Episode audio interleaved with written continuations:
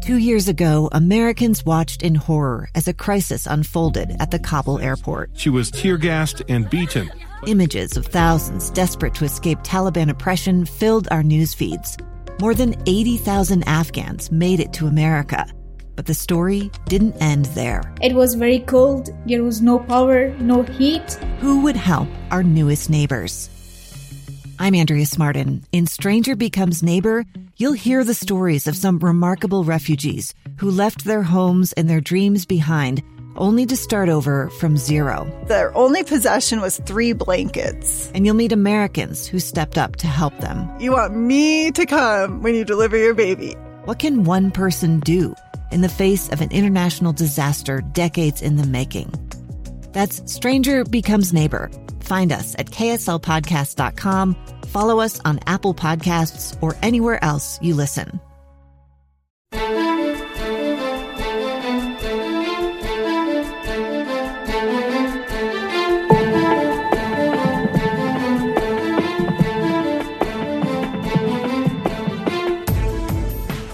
Okay, so Todd, now time is not an issue. Yeah. So you can respond to poverty you know, rate.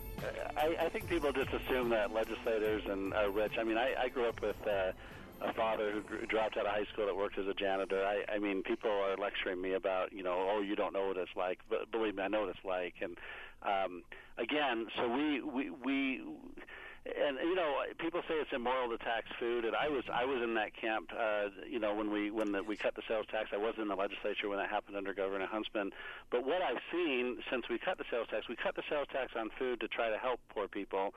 And what we did was we didn't help poor people. It's not like the poor people are way better off in Utah than they were um, 12 years ago. What we did was we we decreased the ability to provide assistance to people that were really in need. And we also hurt the education fund, as I mentioned. The Utah Foundation uh, did a study and said in one decade it, it, it hurt. So how did that work, though? by I mean, help me out. Todd, because like I mean, just logically speaking, I can see where you might not have collected as much money. However, I don't know that it would uh, having to pay less for food would hurt anybody. But yeah, because I thought the issue was that we had too much money in the education bucket and not enough in the other buckets. Y- Yes, yes, and we're trying to balance out those buckets and still not. So this this was, and we, we never talked about this during the show, but this was a net tax decrease um, because we we wanted to make these changes, you know, before a recession because you can't do these things during a recession because it's it's too painful. But the point is, I mean, when we talk about it's immoral to tax uh, food, we already tax unprepared food in the state at four and a half percent. We tax prepared food at seven percent, and so we're not talking about not taxing food or taxing food.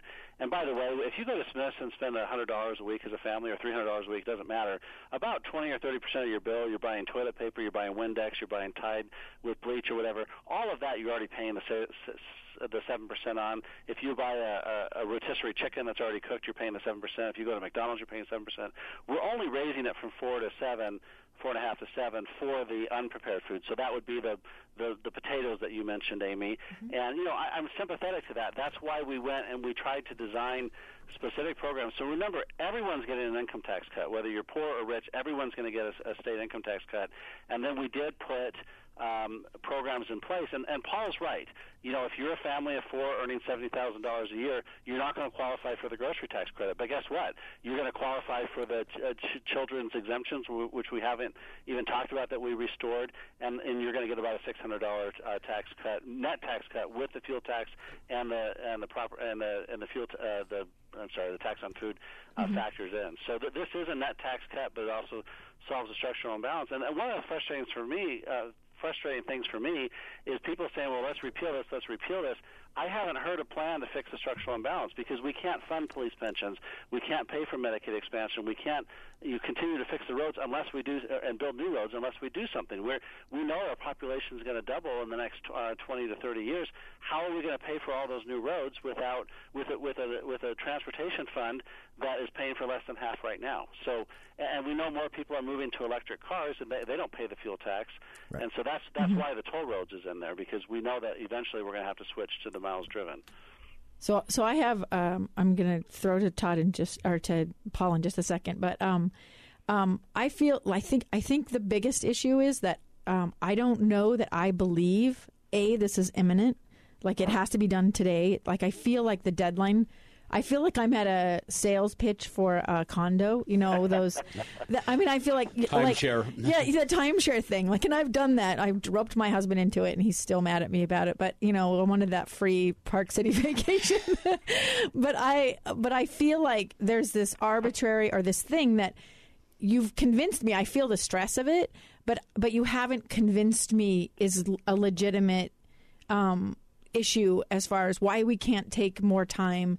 I feel like this makes it more complicated. And what I would love to see in taxation across the board is a simplification of the process.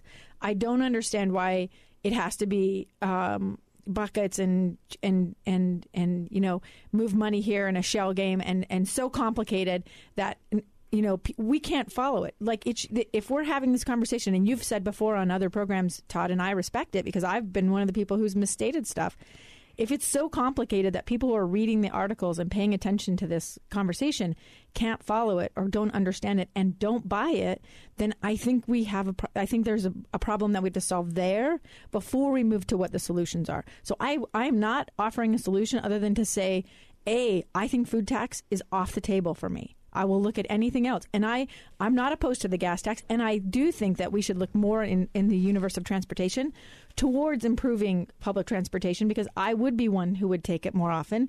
Uh, I joined Jason on the train, but it, the bus system it taught it would take me an hour and a half to Yeah, get the bus to work. system has to change. It, it's yeah. just not. So I think suitable. there, I think there's some things like that, but I'll I'll throw to Paul because I know Paul had some stuff he wanted to to throw in there. But my my thing is I don't have a solution yet because I don't know that for me the premise has been proven. Like I feel like the theory that we're working on is something that I'm being asked to buy without being. I'm not convinced of it. And like you said, maybe that's a messaging issue. Um, but I think that is not. I've heard it in from legislators and from people who are people I trust and know who've studied this and know more about it than me. And I and if they're saying I don't buy this premise, then I'm saying okay, Lynn, let's back up. Look at the, what the prem. Are we actually in this crisis that we say we're in? And if we are, how do we fix it? Because the solutions that I hear, and and again, I always feel like education is this big stick. People are like. Do what we say, or we're going to destroy your schools.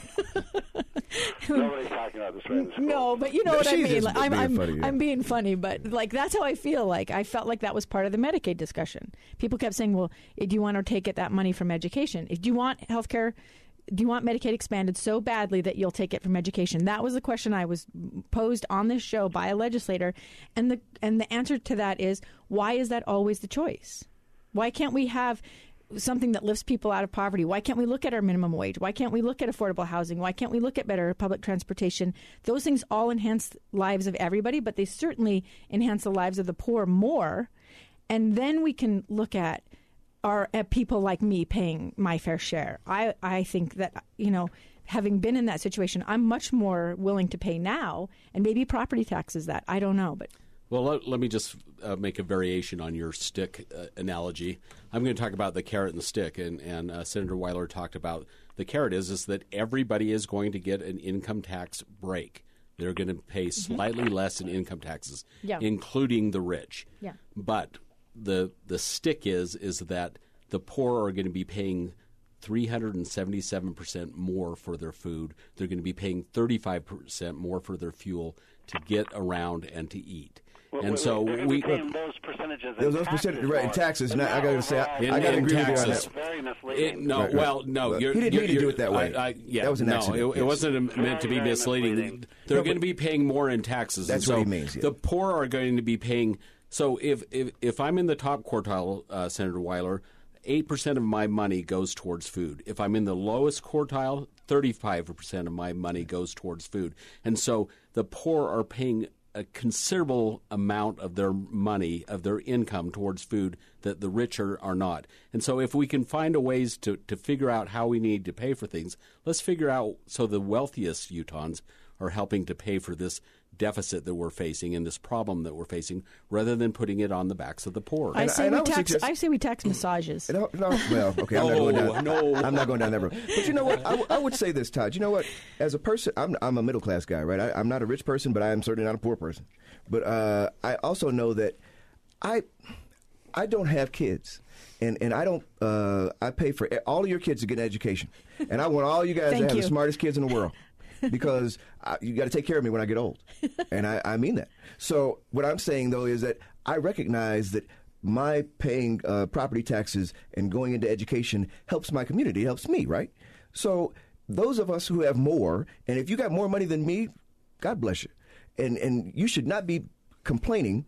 Uh, not the word I wanted to use actually about having to pay a little bit more than uh, somebody who literally is paying their last dollar to make sure they have food for their kids or for themselves, or or to uh, get to work. When you and I are paying, you know, uh, a, a small percentage of our income, and we still go out to eat dinner whenever we want. We we go to movies whenever we want. On we take a vacation once a year. We buy know, Honey these- apples instead of the Ba- Braeburns Right. because they're more money. These people don't have those options, and for those who us, those of us who have those options, we should not be so hard-hearted that we can't pay a little extra so that those people can have something better in their lives. And we would never change places with them, especially since many of us who uh, at, at, our, at our stages may have been. Uh, Less, uh, I don't know. I'm not saying poor. I, Yeah. I came from working class families, but I didn't have the kind of money I have uh, now that we did then.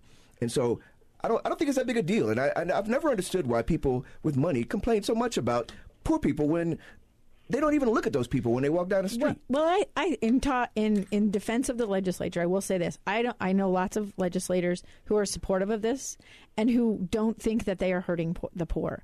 They think this is um, a much more equitable um, solution to taxation, and so I don't think anyone disagrees. I think there's just a fundamental misunderstanding about poverty and what lifts people out of poverty and what doesn't. especially fixed income. I, I cannot tell you how many times, how many people have sat across from me that came to sign this referendum with tears in their eyes saying, Thank you so much for being here to do this because I am on a fixed income and I cannot afford $10 more a month.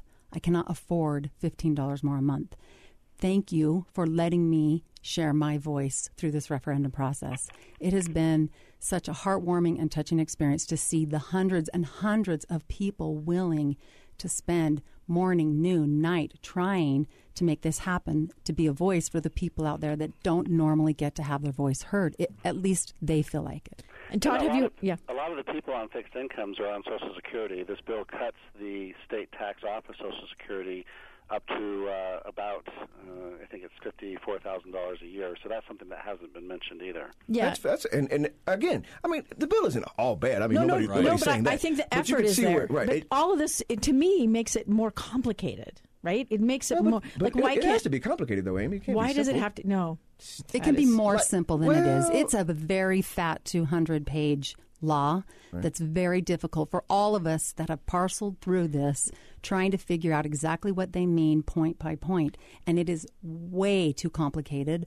of a law that will change the lifestyles of the way we are accustomed to living in the state of Utah. So, And that's tax. fair point, and that's that's why we released a seven-page summary of it that's available at le.utah.gov.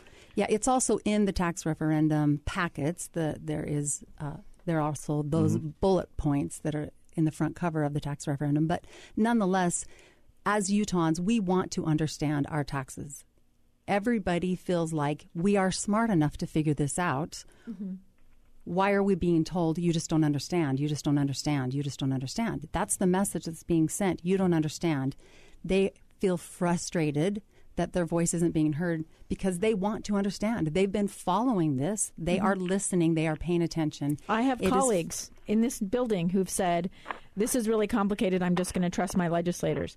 When in fact, those same people told me they wouldn't trust them to deliver health care. And I'm saying that we, I think we all can figure out. Like, I think on the, I think we agree we want to do better by the people who are most disadvantaged in our situation in in the state. And if we all agree on that, then it's just a matter of how we get there. And it doesn't have to be that complicated. It doesn't have to be as complicated. I agree with you, but clearly we're in the. well, no, it's just we, we, this is again part of this show, and, and the premise. The reason we mm-hmm. started it is because we have to discuss very difficult topics mm-hmm. in a way that is civil, but also understanding of you know. Todd is trying to point out to us what what the uh, the um, the the positive points of this are, and we we hope to convey to him what some of the concerns we have, right? And there's there's somewhere where he can get what he wants, which is what we all want, by the way. I'm not saying him, but uh, where we can all get what we want out of this. Where we want uh, uh, an economy and a, a state uh, a state economy that benefits all of us in some positive fashion and doesn't uh, you know isn't unnecessarily burdensome to those who can afford it the least. And and I, I don't think that's unfair. And I, I certainly believe that most of the people in the legislature uh, have it in their hearts to at least have uh, want that too for the people who live in their state. You know, especially since they represent them. All right, uh, we got to wrap this up. Um, uh, I'm going to give uh, Marcy. You got one more. I just you, want you to do one more word. shout out to Yeah. the hundreds of people that have been volunteering their time. They have been amazing, remarkable, heartwarming, grassroots effort that I have never personally witnessed in my life. People are coming out in droves. Appreciate them so, so very much. So, if you want to find out more information on the referendum, Utah2019tax.com. That's Utah2019tax.com. And uh, Todd Weiler, State Senator Todd Weiler, thank you very much for uh, spending some time with us today. I really appreciate it. Uh, Paul Murphy, Marcy Campbell, thank you as well. Thank you. Thank you.